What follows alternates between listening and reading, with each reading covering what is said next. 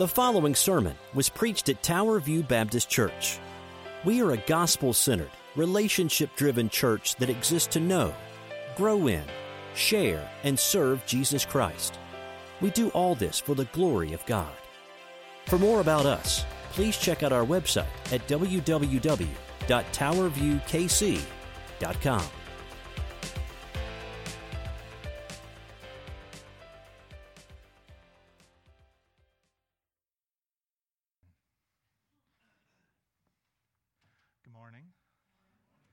Can you all hear me okay? All right. No? Is this on? Okay. All right. It's always hard to tell up here how loud it is out there. So, and a lot of the churches I go to that to preach don't have a soundboard and all that. You're lucky if you have a, lucky if you have a, lo- a just a little lapel mic and.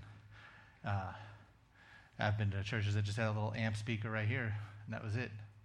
Um, so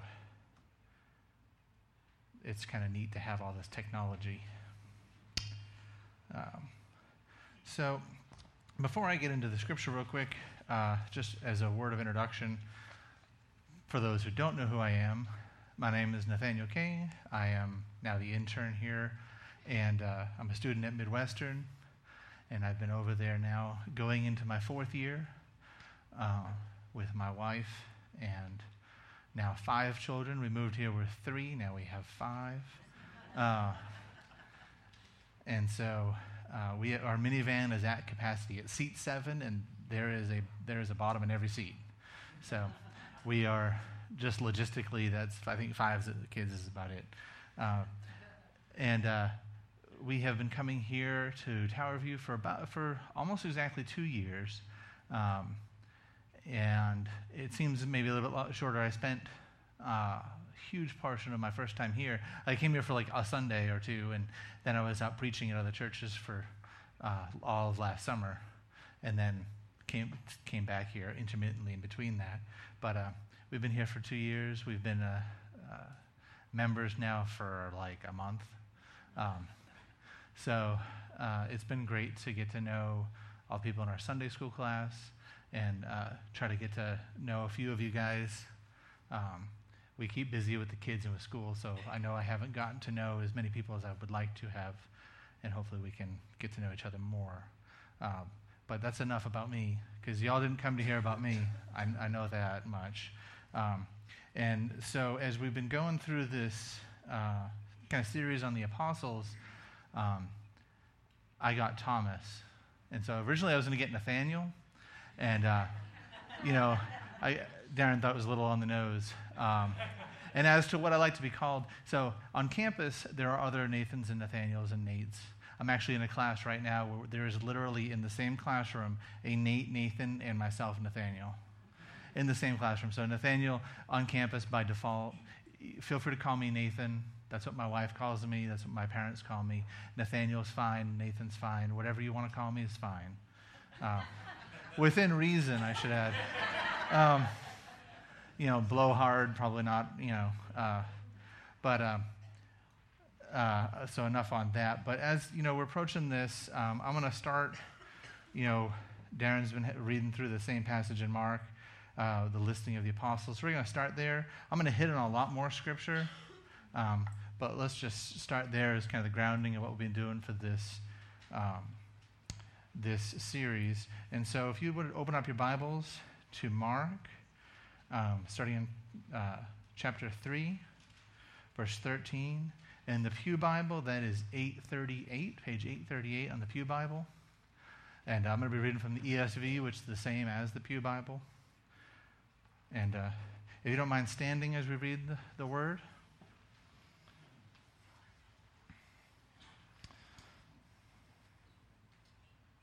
And he went up on the mountain and called to him those whom he desired. And they came to him. And he appointed twelve, whom he also named apostles, so that they might be with him, and that he might send them out to preach, and have authority to cast out demons. He appointed the twelve Simon, to whom the name, he gave the name Peter, James, the son of Zebedee, and John, the brother of James, to whom he gave the name uh, Boanerges, that is, sons of thunder, Andrew and Philip, and Bartholomew and Matthew, and Thomas, and James the son of Alphaeus, and Thaddeus, and Simon the Zealot, and Judas Iscariot, who betrayed him. That ends the reading of the Word of God. Please, take, you want to take a seat, and uh, or you can stand. We're going to pray. Uh, I think usually we. Uh, so if I sound nervous, I am. It's, it's different preaching at your church versus preaching at other churches because I, I know you guys and you know me. Uh, and then I've got him over there. Um, so uh, that's about as funny as I get, too. So, um, so uh, let's just bow our heads in prayer. Uh, Lord, um, we pray uh, today that your name would be exalted, that your word would be faithfully preached, Lord. Uh, we pray that our hearts and our minds would be opened to your word. Lord, be with uh, me to give me the words to speak, to speak with um, faithfulness and with clarity. And Lord, be with all of us as we listen. Lord, help us to open our hearts, our minds to receive that. Lord God, I pray that as we hear your word proclaimed, that we would be uh, renewed and refreshed with your gospel truth uh, through your word, Lord, by your Holy Spirit. And we pray all of this in Jesus' name. Amen. All right. So, you know, I said I got Thomas, and so I was going to get Nathaniel, who's this really obscure guy who don't, no one really knows about. But now I've got Thomas, who's like this really famous guy or infamous, right? who everyone already kind of knows about. Uh, Thomas, you know, doubting Thomas, right? Everyone knows doubting Thomas. So don't be a doubting Thomas. That's the sermon. Good. Uh, no, we're going to go a little bit more in depth on that. So uh, I've, I'm not used to preaching at a church that had PowerPoint, so I didn't make one. Um, and so just to give you an idea of where we're going to go, is we're gonna i want to talk about Thomas, who he was, kind of go through kind of the biblical witness and kind of give you a little bit of a character portrait of who he is, the, the guy, Thomas. And then we're going to take that and, and, turn it around to flip side to, towards um, kind of a point of application. And what we're going to focus on is kind of what does faith look like versus doubt, and what does that really look like for us and for Thomas. And so um, just to kind of telegraph where we're going to go, um, so, like I said, our big picture is going to be kind of what is faith, and, and we have a kind of landing in kind of the big idea. Uh, you know, we have a real faith. It's a concrete faith. It's a, it's a faith based on facts, and it's a real faith, a faith that uh, uh, in a real Savior and a real God who really died and really rose from the dead, and that's where we're going to land there. But um, first, we're going to kind of walk through, like I said, Thomas. Um, and so, Thomas, you know, we, we think we know a lot about him because he's doubting Thomas, right? But the Bible really doesn't say a whole lot about who Thomas is, where he comes from, who he is. Um, he shows up in all the lists of the apostles. He shows up after uh, he's, he's at the lakeside when Jesus meets um, with a few of the apostles, only a few of the apostles, only, I think there's only seven there. Um, at the end of John, when John tells these extra stories about what happened after the resurrection, Thomas is there with Peter and John and a few others fishing. Thomas is among them. And in all the you know, Matthew, Mark, Luke, and John, uh, Matthew, Mark, and Luke, he is only mentioned in the initial list right here, like in Mark here. He's only listed in the list. He's just one of the 12. Uh, only in John do we get an idea of who he is. And, you know, it's funny that he doesn't even have a name because, you know, Thomas just means it's really, really complicated, uh, you know, Hebrew word. It means twin. So, and then John, John, alliter- John elaborates and says Thomas called Didymus. And Didymus is even more, is a really, really bigger Greek word that just means twin. Um, so he is Thomas, which is Hebrew for twin, and then he's Didymus, which is Greek for twin. Whose twin? We have no idea. He is just, hey, that guy is a twin. Um, so apparently, this is rare enough in, in Israeli culture uh, at the time to warrant that being what he's just known as. He is the twin. Um, you know, it's been speculated because he's listed always in the same place. He's always listed among right around Matthew and James. So it's kind of Matthew, Thomas, James. And so it's, it's speculated that maybe one of those he was a twin with. Maybe it was Matthew, maybe it was James. But, you know, we don't really know. Um, you know, like I said, only John really gives us this intimate picture because John gives a lot of information that the others don't give. John has a very personal interaction with the, the, disciples, you know, being one of the only gospels like actually written by an, an, apostle, and he writes after everybody else, so he includes a lot of this personal information. Um, and uh, Thomas shows up three times in John's gospel. So we have three kind of little places where John John gives us these little kind of vignettes where Thomas shows up and says something. Um, and I think a lot of us kind of skip over those and don't really think about those because they just kind of pop up. Um, and, you know, like I said, we don't know a whole lot about what Thomas did. A rumor has it, or rumor has it, that uh, after the closing of the period of the Acts, um, he goes to India and he is martyred. There is a church somewhere in that region. There's some debate over it, but there is a church over there that actually has the tomb of Thomas in it. And there are churches in uh, kind of the uh, western side of the Pen- Indian Peninsula. There are churches in that region to this day that use a Middle Eastern language, uh, Syriac, and they claim to be founded by Thomas himself. And they're there to this day in India and they're, they're Indian. You know, I mean, they're, they're Hindi by nationality, but they are using um, Syriac, which is a Middle Eastern language, as their liturgical language in the church, and uh, you know, claim to be founded by Thomas himself. So we don't know exactly what happened, but that's kind of the story of where he ends up. Uh, I know that really doesn't. No one probably cares about that except for me. I'm a history nerd. Uh, I used to love the History Channel when they did history. Uh, now it's it was aliens. Um, so my son was getting a kick out of that the other day. Um, he was like, these guys are, what are they talking about? Um, so to run through kind of Thomas the disciple, Thomas the disciple, as he's portrayed in these passages. Uh, like I said, Thomas shows up, um, you know, is really well known for this famous interaction at the resurrection where he doubts. Um, but, but he had his two previous interactions are, are actually really important, and they set up some really important scenes. So if you, if you don't mind turning in your Bibles to John 11, and we're going to start at 11, verse 11, so 11 11 in John. And kind of see Jesus on the road to, to where Lazarus is.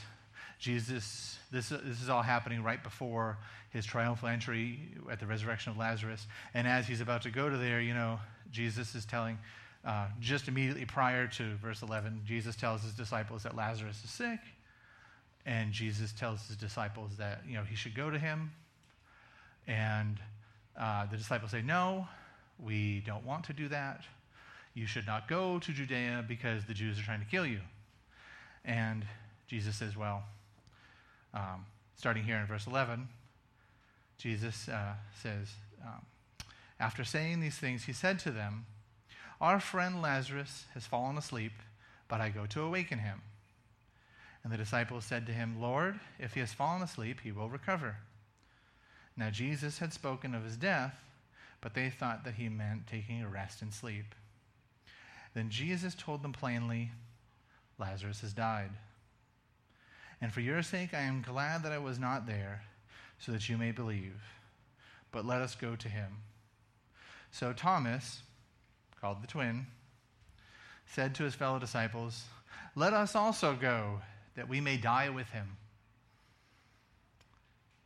And so we see, you know, Thomas shows up, uh, kind of the opposite of what we really think, you know, doubting Thomas, right? Um, you know, we know the story of Lazarus, but I think we, a lot of us kind of skip over this Thomas's statement here because the, the punchline is Lazarus come forth, right? That's kind of the punchline of the story. And so Thomas just kind of shows up here and says something that it's kind of hard to really get into what exactly he's talking about here. It seems almost like a, a silly thing to say. Um, but it definitely doesn't sound like the negative, um, the negative guy. You know, Thomas is this, you know, really dour, down and out guy. You know, I'm doubting Thomas. I don't believe anything. But here we see Thomas who's like, let's go, guys. Let's go die. And you know, it, Thomas is, is a complicated guy, right? I mean, we really see that he's a real person. He's complicated. Uh, you know, as this, this story kind of unfolds here, you know, the disciples are warning Jesus not to go down there because Jesus is going to die. You know, the, the, Jews have been threatening his life. Um, and then Jesus says, Lazarus is dead. And even Jesus kind of, you know, Jesus says very flat, you know, just imagine very flat face, Lazarus has died. You got me. I just said, I was just trying to tell you guys that nicely. Uh, but Jesus has put it plainly, Jesus, he's dead, man. Uh, again, Thomas, this, this very uh, enthusiastic, let's go so that we can die with him. And, you know, people are like, well, the immediate kind of thing is like, oh, is he talking about dying with Lazarus? But you know, it's funny is I was kind of reading up on this and thinking through this, and and the consensus is because again, it could be taken both ways. Is he talking about dying with Lazarus, or we were just talking about Jesus dying too, and Jesus going down there, and that the fact that if Jesus goes down to where Lazarus is, Jesus is going to die. And so, you know, Thomas kind of showing this faith of, well, let's go, let's go down, let's follow Jesus to where Lazarus is. Let's follow Jesus to Bethany so that we can die with Jesus. Um, you know, this is, this is a, almost equivalent to, to Peter's statement, right? Where Peter, before Jesus predicts his, his um, denial, where Peter says, I will follow you even to death. And Thomas shows the same zeal. Let's go that we can die with him. Let's go, guys. Quit, quit all this, you know, lollygagging and, and trying to carry on here. Let's go. Jesus says, let's go down there. Let's go with, let's, we'll go die with him. If that's what it is, if that's what this is going to look like, then that's what we're going to do. We're going to go and we're going to die. Let's go, guys. And so we see, you know, he has this real zeal. And again, this, this contrasts with the common picture of this doubting Thomas, is this really like hesitant, down, sour mood guy, kind of the Eeyore of the group, right? You know, oh, I'm not going to believe. And, you know, he's this really sad guy. And, you know, it's funny, is even reading on this passage some of the opinions of people. And, you know, they say, oh, you know, he's, he's even in saying this, he's a really negative guy. You know, so why does he have to go to this place of talking about dying with Jesus? We're not talking about that. Let's just Jesus didn't bring up anything about dying, you guys dying, the disciples dying. Why is Thomas going this way? he's taking this kind of negatively. I don't think it's really all that negative. I think he's just a guy who's passionate, just like Peter. He's like, hey, let's go. Let's do this, guys. If it means dying with Jesus or, or even joining Lazarus in death, let's go. Our Lord has said, let's go. Let's go, guys. This is a man who's ready to die. He's ready to die. And not only is he ready to die, but he's encouraging others to join him. He's saying, All of you, guys, Let's go. I'm ready to die for what I believe in. And you all need to too. Let's go. Like I said, this is not, I, I bring all this story up to say that Thomas is not just this doubting guy. Thomas is a real person who has this real zeal for Christ. It should be commended. He's not this man of doubt, but he's really, he shows himself here at least to be this man of great faith and zeal and trust in Christ. And we'll get into how that changes in a minute. Uh, to move to kind of this, there's a second scene. It's a lot shorter, but it's interesting how Thomas brings up, uh, you know, one of the, the uh, seminal points of Christian faith. So to move one or two pages over, John 14, depending upon your Bible, one or two pages, John chapter 14, uh, just verses 1 through 6. Jesus is, is now in that last week. He's talking to his disciples for the last time. This is his last talk to the disciples. And Jesus is saying to, you know, telling them, you know, I'm going to die, guys. And he tells them about all this hardship. In chapter 13, he tells them what's coming and what this is going to mean. And so, starting in chapter 14, uh, uh, yeah, um, he says to them, Let not your hearts be troubled. Believe in God, believe also in me. In your Father's house are many rooms. If it were not so, I would have told you. I would have told you that I go to prepare, I would not have told you that I'd go to prepare a place for you. And if I go and prepare a place for you, I will come again and will take you to myself, where I am, that where I am, you may also you may be also. And you know the way to where I am going. Thomas says to him, Lord, we do not know the, where you are going. How can we know the way? And Jesus says to him, I am the way and the truth and the life. No one comes to the Father except through me. And so, you know, that, that last verse, verse 6 there, that's like the, the memory verse, right? Where I, looking out here, I saw a few, I saw a few mouths moving as I read it. Um, you know, this is like the, the memory verse, but, but Thomas is the one that brings it up. Thomas's question spurs Jesus to really declare uh, this kind of this defining statement of the Christian faith, the thing that defines our faith, especially as Baptists and kind of this evangelical stream of Christianity, that Jesus is the only way. And this is the clearest verse. This is like the verse. When I talk to my, my father, who's not a Christian, and he says, Well, how can you guys say there's only one way? I can say, Because Jesus said it. And when I do, when done door to door evangelism, I've talked to people, and, and, you know, oh, you guys are always just saying that you're the only way, and you guys are so prideful and arrogant. It's like, well, no, it's actually just because Jesus said it. And Jesus makes it very clear that he's the only way. Right? And, and this is like, you know, the, this doubting Thomas guy. But he's not chided for this question. This is a good question. Unlike, you know, the next verse, Philip is going to ask, right, show me the Father, and it should suffice us. And, and he gets chided and says, Philip, you should know better than that question. That's kind of a dumb question. You should know that I am in the Father and the Father is in me. Haven't you seen all these things that I've done? Philip, you should know better. You should know that I have already shown you the Father through me and what I've done. But Thomas's question doesn't get any rebuke. Right? Thomas's question is a, is a real question. Because Jesus says, I'm going to I'm going to go and you guys, you know the way. Thomas says, I don't know the way. I don't know the way. Until Jesus answers that question, is, yes, you do know the way because I am the way. Because Jesus never before this, he doesn't elaborate that he's the way until Thomas says, we don't actually know the way. And then Jesus answers with that saying, yes, you do because you know me and I am the way. Oh, okay.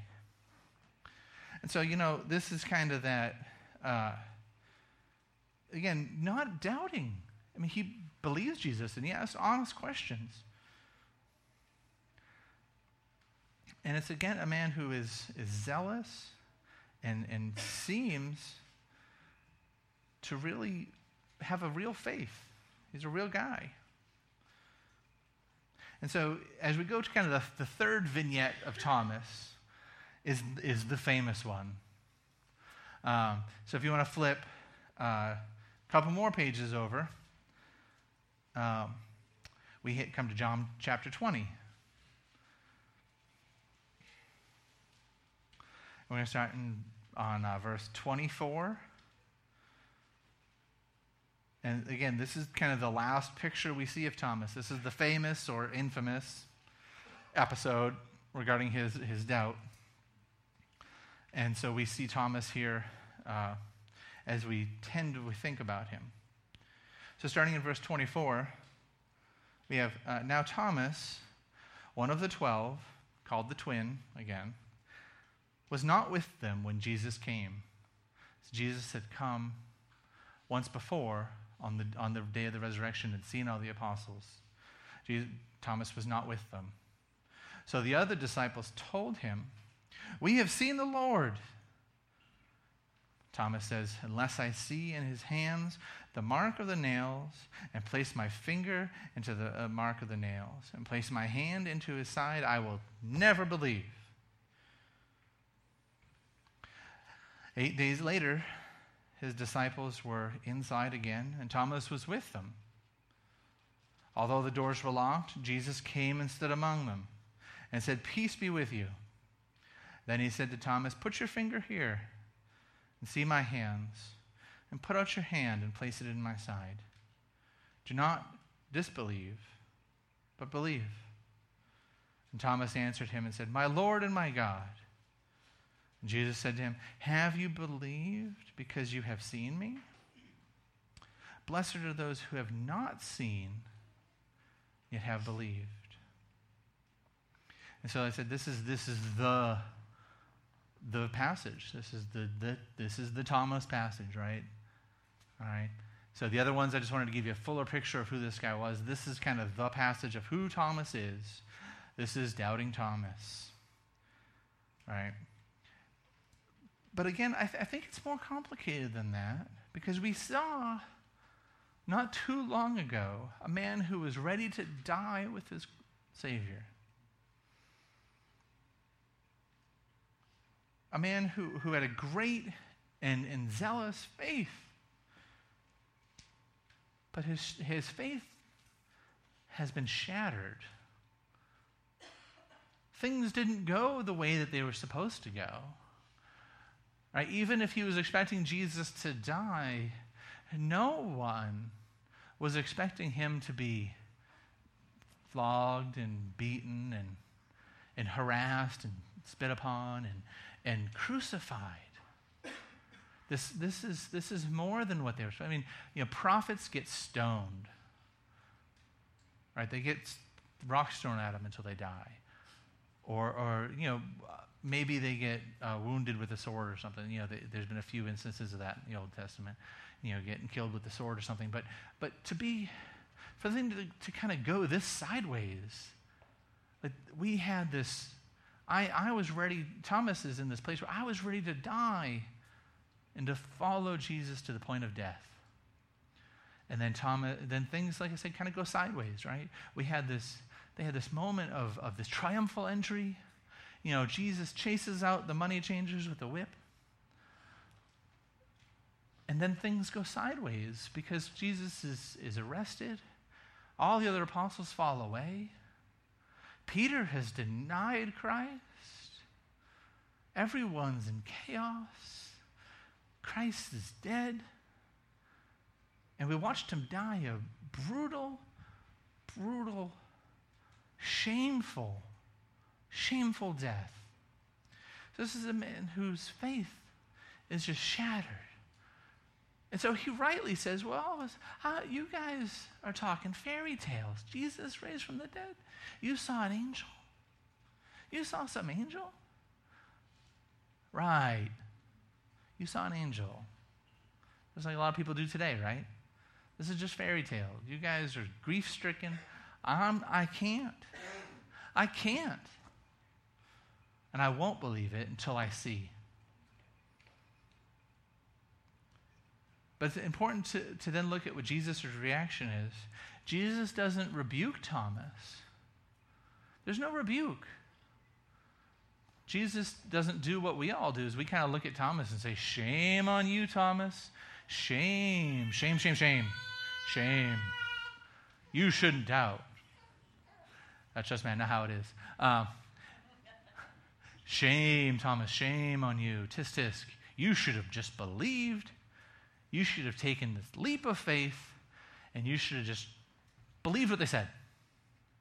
That's what you're supposed to do. Just believe it. Just believe what they say. Hey, they said it, just believe it. Right? There's a, you know, sticker. God said it, that settled, you know, I believe it, that settles it, whatever the bumper sticker says, you know. Did These guys said it, that's it, that settles it. Shame on you, Thomas. But but Jesus doesn't take that route. Jesus understands this. This is a normal apprehension. And Jesus doesn't chide him. Jesus says, Come, touch, look, see, come and see, come and touch, come and feel. And so that's where I want to kind of draw that app. We're going to talk about kind of where do we go with that? Where does this story lead us? Talk about like kind of what is faith? And, and what we're going to say that we have a real faith based on a real Savior, a, really, a real Savior who really died and who really rose, a Savior who invites us to come and touch and see. Right? This isn't, uh, you know, I was talking to Darren about what I was talking about, we, you know, uh, Indiana Jones and the Temple of Doom. How many people have seen it? Right? The leap of faith, right? And that's kind of where we, where society are, huh? Yeah, I'm sorry. Yes, Last Crusade. Sorry, wrong. Last Crusade, the, the, the good one. Um, eh, you know, the, the, this leap of faith, right? And, and it looks like it's just this big chasm. And, you know, oh, well, we're supposed to have faith. Well, what is faith? Oh, we just got to trust in Harrison Ford. I'm not going to fall, so I'm going to hold this. Harrison Ford closes his eyes and steps. Oh, miraculously, there's this magical bridge that's there that's been cleverly hidden to make it so you can't see it. I don't know how that would work when you're doing things thousands of years ago, and I'm sure that there'd be quite a bit of dust on that bridge, and you'd probably be able to see it, but it's Hollywood. Um, and so, you know, this is kind of where the culture views faith. That faith is this blind leap right? How many of us are so quick to judge Thomas? Well, you should have just believed Thomas. You should have just believed what they said. And Thomas is this bad guy, doubting Thomas. Are you being a doubting Thomas? Are you being a doubting Thomas? Come on, man. You should just believe. Get over it. You just need to have more faith. Have more faith. Well, but that's not, again, that's not where Jesus goes with it. So we're talking about kind of what is faith. And so, you know, like, there's a lot of misconceptions about faith, right? Uh, he was, uh, Darren was mentioning the Royals. Sorry, guys. My te- I'm, I'm from Massachusetts. Don't hold that against me. Okay? I had to make sure I preface that when we were in the, uh, living in rural Kentucky and rural Virginia. I'm from Massachusetts. Please don't. Right? Uh, but the Royals, you know, that's, that's kind of where we uh, thinking about faith. Like, I hope, I, have, I really hope that the Royals will make it. They won't, but. Um, but my team's doing great. My team's first in the AL East. Boston Red Sox, man. Red Sox are a religion, you know, uh, in Boston. Red Sox Nation. And uh, throughout New England, right? Red Sox are, are, are a religion. And hey, they're first in the AL East right now. So my team might actually do it um, if they don't blow it. Uh, but that's kind of how uh, our, our, society looks at faith, is kind of in the same ballpark as, as hoping. Like, I hope my team wins. Or I hope it doesn't rain on Wednesday because we're having a carnival for Awana. Or I, I hope uh, the job interview goes well. And, you know, uh, I faith is kind of this thing where, you know, kind of over here in this corner, there's faith. Kind of over here in this corner is, is reason, right? So over here in this corner is math and science and all the stuff you learn about in school, hopefully history. Um, and so over here is all that stuff. But then over here, way over here is faith. And this is the stuff you're just supposed just believe it. It doesn't matter about the facts because the facts belong over there. With the reason stuff. Over here's just the faith. You're just supposed to take this on faith, guys. Just believe it. And that's what uh, society views it as. If you've ever listened to an atheist, if you've ever listened to an atheist, this is the, to use a big word, this is the dichotomy Right? These are, this is the splitting into two separate things that they do. This is the way the society views faith. Is that faith is over there and reason is over there. That this is the world of math and science and things that you can see and touch and feel. And this is the land of fairies and hopes and dreams and unicorns and oh all kinds of wonderful things it's the world of it's the, it's the wonderful world of disney just believe in yourself You know, when you wish upon a star. That's what this is. And, and faith is over here, and this is the stuff you go to college for. This is what those scientists do in labs, wearing lab coats and glasses, and uh, that's what's over there. And so they've, we have almost accepted this. We've almost accepted this in the church culture that this is the world we live in. So we're just supposed to believe what this says. You're supposed to take this on faith. Don't question it. Don't think about it. Because this is in this world over here, the world of faith and more or less make believe and fairies and unicorns and, you know, Disney princesses and the like. But over here is the real world. And we, these two things are separate and must be separate. At least that's the misconception. At least I don't want you to walk away thinking that that's what I'm saying. But this is the, the danger, right, in this, this huge separation of the two, which leads to so many atheists today. If you listen to, well, I was raised in the church and I had questions and I was told to just shut it and believe. And that's the story of so many atheists. And so many people have turned their back on Christianity because they are told in the church, they believe, at least, they believe the message of the church, whether or not that is the message of their church or not. I, I know and I hope that that's not the message of our church.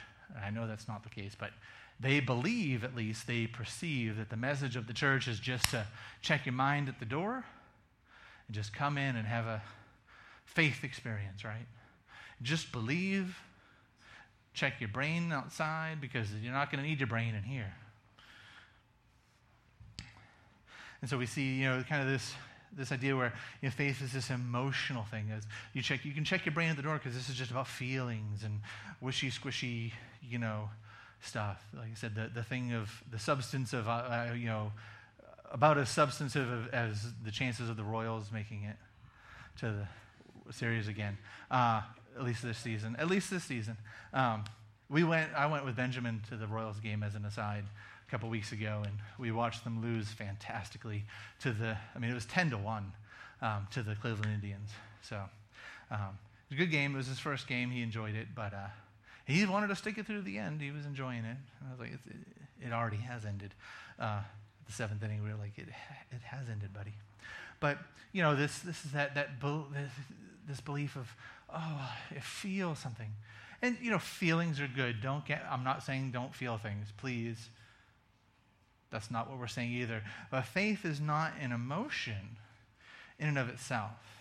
It's not a, a matter of simply feelings, only feelings, like good, bad, or otherwise. It's not just this emotional thing, right? Faith is this as a matter of fact, right? Is a fact-based thing like I said, kind of on our big idea that we have a real faith based on a real Savior who really died, a, sa- a Savior who really says, Come, touch, see.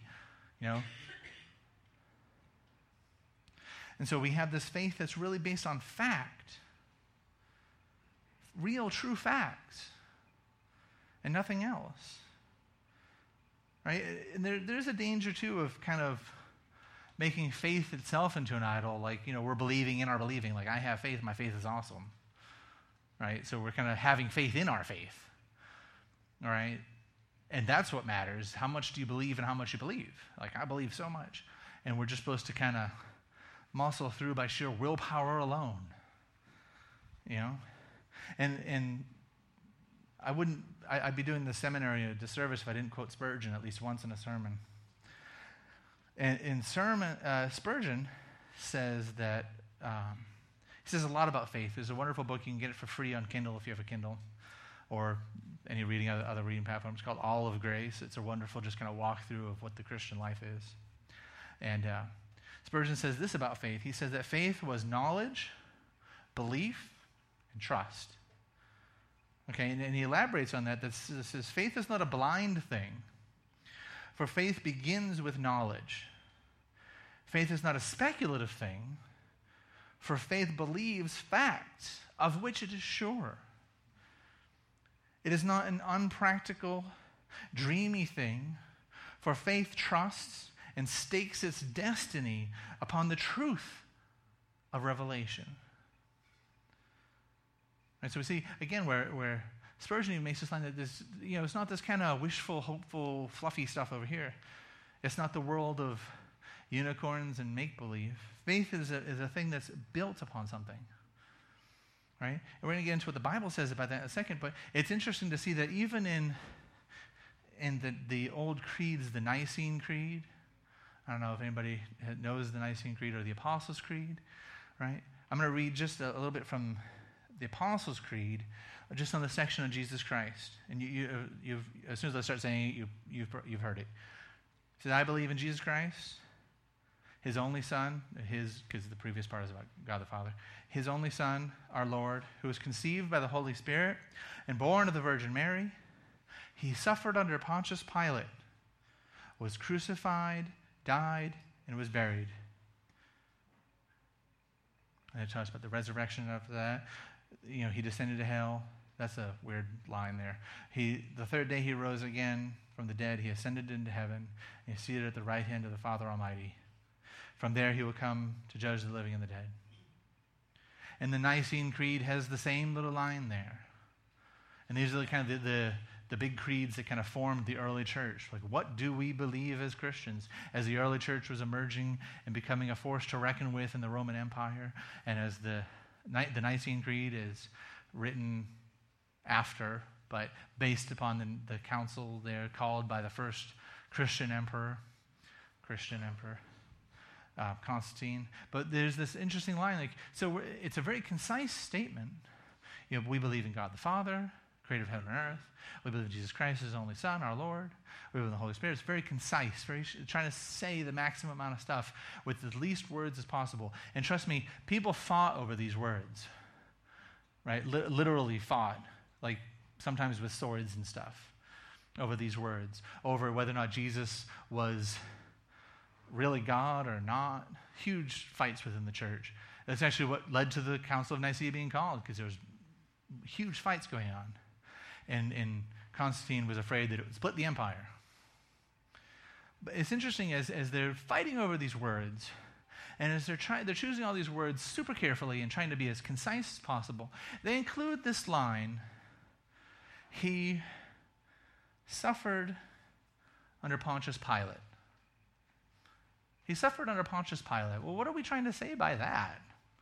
I mean, everything else is I believe in Jesus Christ, his only Son, our Lord, conceived by the Holy Spirit, born of the Virgin Mary suffered under Pontius Pilate. Why is Pontius Pilate, this kind of two bit governor from some backwoods place, why is he getting in this?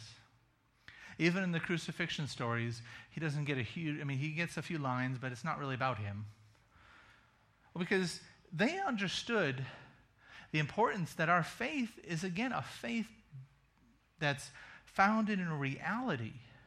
That our faith, that Pontius Pilate was a real guy who there's, there's real historical records of this guy.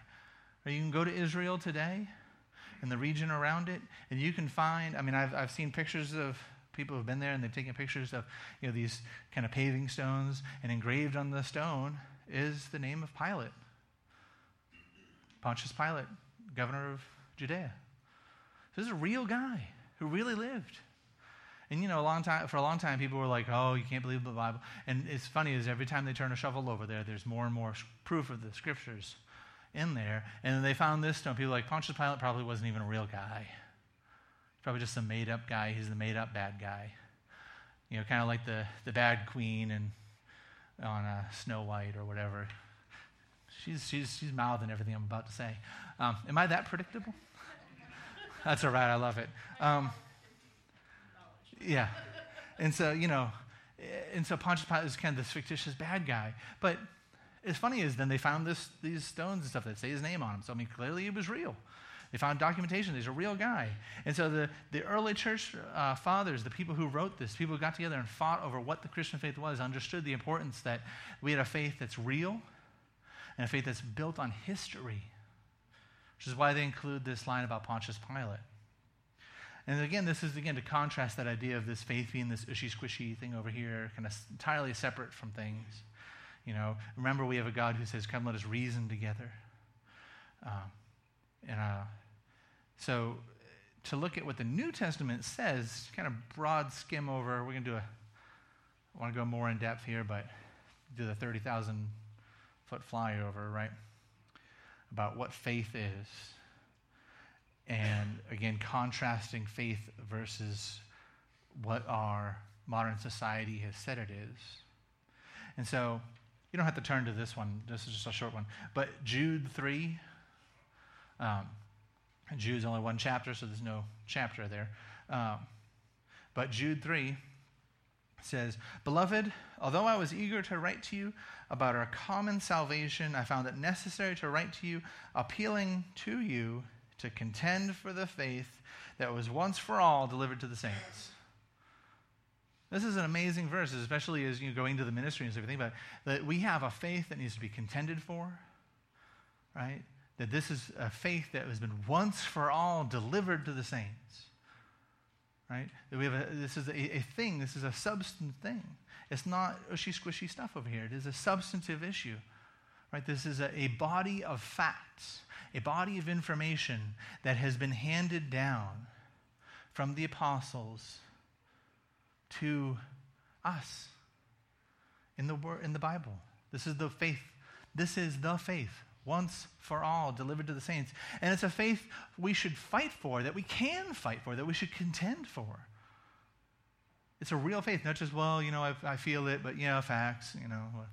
Um, and, and the Apostle Paul, you, and you might want to turn there. You don't, you don't have to if you don't want to, because I'm going to read it. But the Apostle Paul in, in 1 Corinthians 15 outlines what this faith is this the substance of the faith that has been delivered.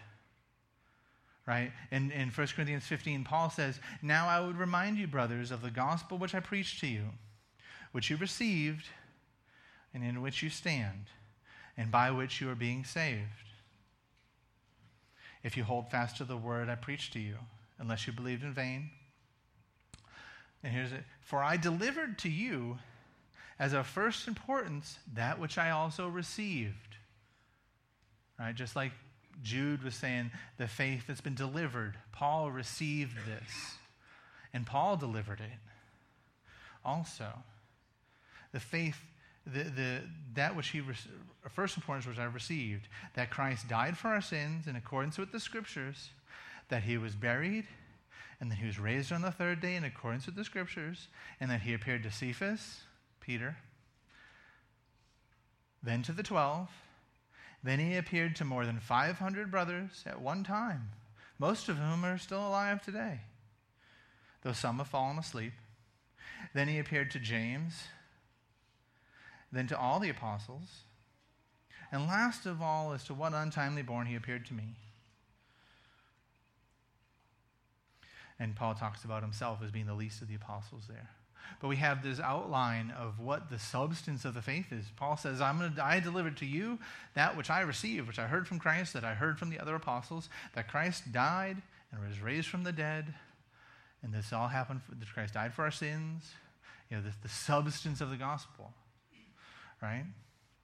And he expresses that in that first those, those few verses there as we kind of get an outline of what the body of faith is, what this faith that has been once and for all delivered. And so Paul even goes on further at the towards the end of the chapter or middle of the chapter and talks about kind of the importance of the resurrection, which is directly important to what Jesus was doing with Thomas because Paul said, mentions in, in 1 Corinthians 15, kind of in between 12 and 19, Paul talks about the reality of the resurrection. And Paul says that if Christ has been proclaimed as raised from the dead, how can some of you say there is no resurrection? Because if there's no resurrection, then even Christ has not been raised. And if Christ has not been raised, then our preaching is in vain and your faith is vain. Right? Just forget about it. This is all stupid. Right? If Jesus hasn't died, then forget it. I mean, if Jesus didn't die and raise from the dead, didn't then forget it. And this ties, I mean, Jesus would have known this because Jesus being God, just as Jesus knows everything that Paul is going to say too. So Jesus knowing this, he doesn't chide Thomas. He says, Come and see and touch. Because he knows that if without a real resurrection, without a real resurrected Savior, it's all useless. It's all vain and empty. That's what vain means. It's empty, it's useless.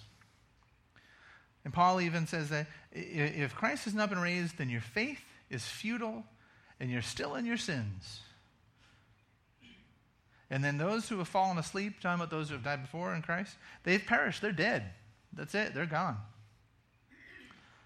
And if, Christ, and if in Christ we have hope only in this life, if this is just some fairy tale, if this just makes you feel better for right now, if this isn't based upon a real, actual event that really actually happened, then Paul says, We are of all people most to be pitied. We are pitiful. Because without a real resurrection, without a real, actual person, a physical body that died on a cross and was put in a grave and that, that got back out of that grave again, without this, it's all nothing. This is the thing on which all of our faith hinges. And so, you know, like I said, Thomas and Jesus, they pull that together. When Jesus says, the, Jesus understands the importance of this and says, Put your hand in my side. Touch, touch where the nails went through my hand. See, touch, look. And you know, a lot of us when we think about faith, automatically we go to like, you know, Hebrews has that great hall of faith passage. And I'm not going to read the entire chapter for sake of time. Uh, Nelson said I had 90 minutes. You guys okay with that? Um, anybody who's talked to me knows I can be long-winded, but I, I'm, I'm not trying to be. So in you know Hebrews 11:1 gives this you know this is kind of that definition of the faith that Hebrews says is the faith is the assurance of things hoped for, the conviction of things not yet seen. I saw that too.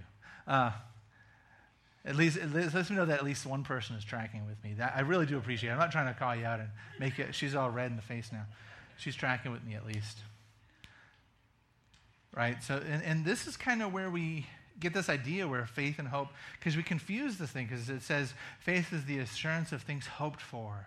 And again, we get this idea that hope is this, well, I hope it doesn't rain, or I hope I, you know, I don't know, I hope the tornado doesn't come and smash our house to bits, or I hope that, you know, the Royals win, or whatever the hope might be. Hope is this ushy squishy thing. Like I said, it's not a fact based thing, it's just some emotional feeling thing that you feel something you really want to happen. It's not really a fact thing. And so we have this verse confuses us and kind of muddies that water because it says, oh, faith is, the, is about things hoped for. All right? But then we, when we go past, that's just verse 1.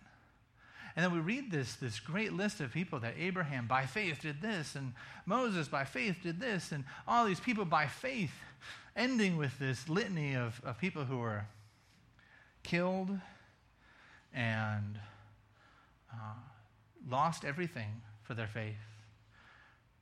We can see that this is that even this faith that's talking about things hoped for is not kind of this hope in that sense. That this is a real hope a hope that just like the real faith is something that is based on who God is. And our faith isn't about us. Right? Faith isn't this about us and you believing something or how strongly you believe it. Is not the strength of your faith that saves you. It's the power and the reality of the thing that you believe, which is God. Right? It's God that saves us. Right? We're not saved by our own faith in the sense that I have faith and that's what saves me.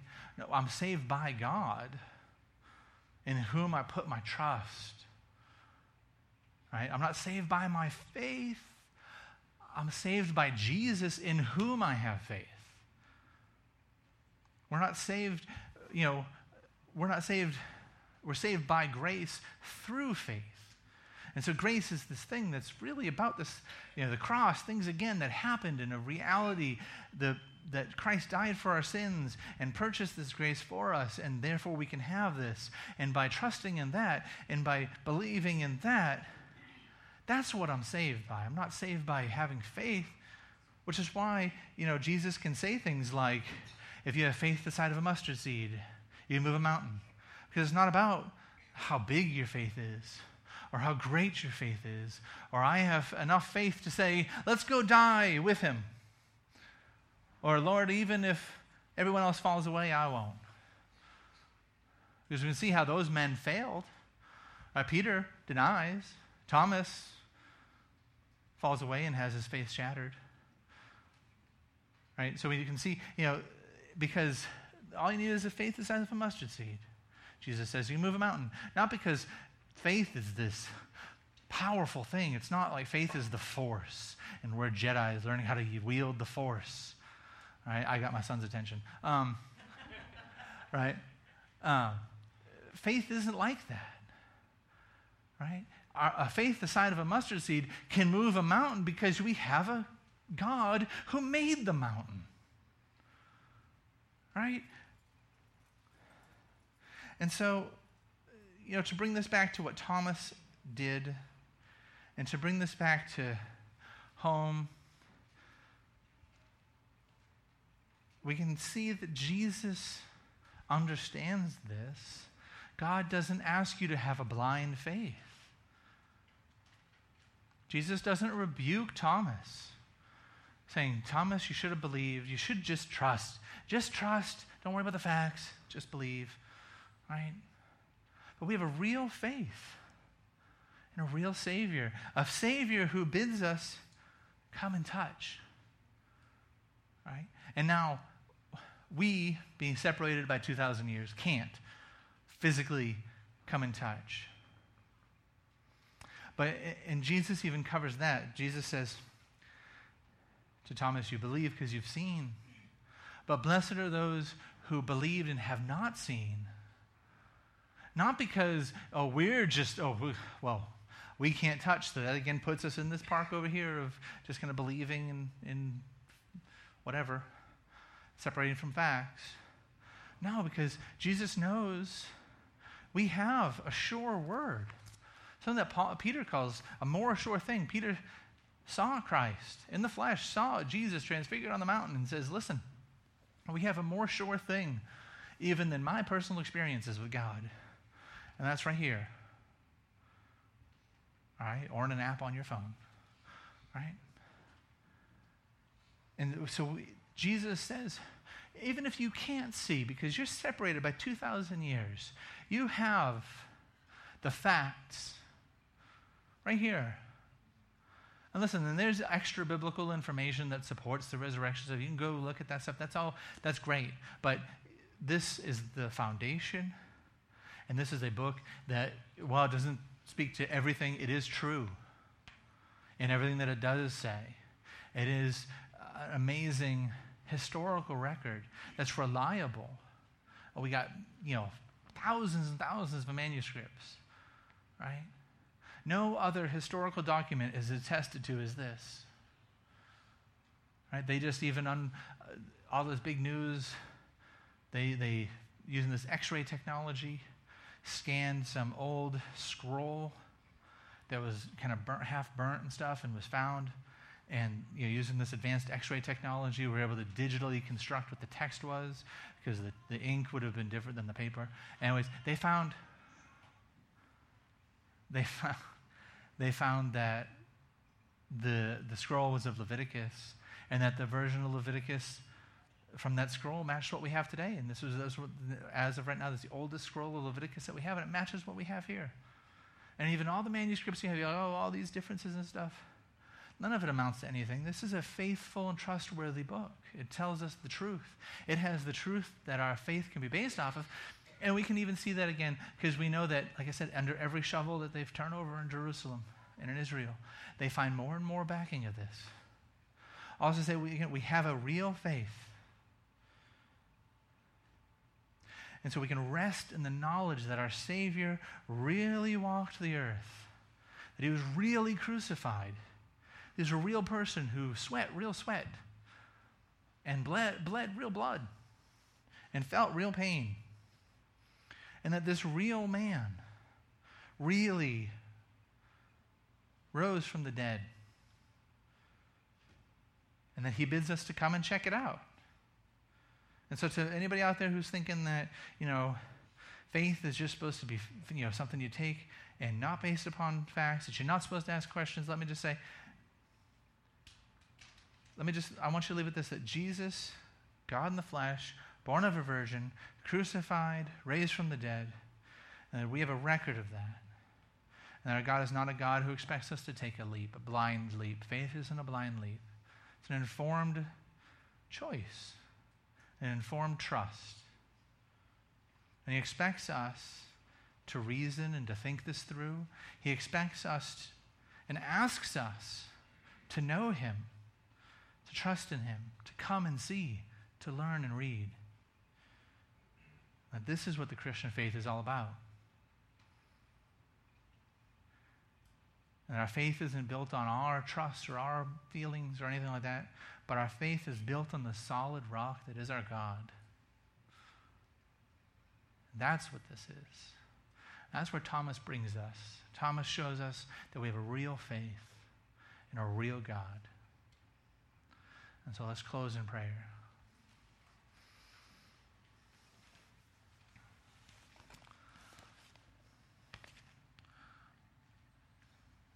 Lord, I hope and I pray that your word has been preached faithfully and that it has been received as such, Lord.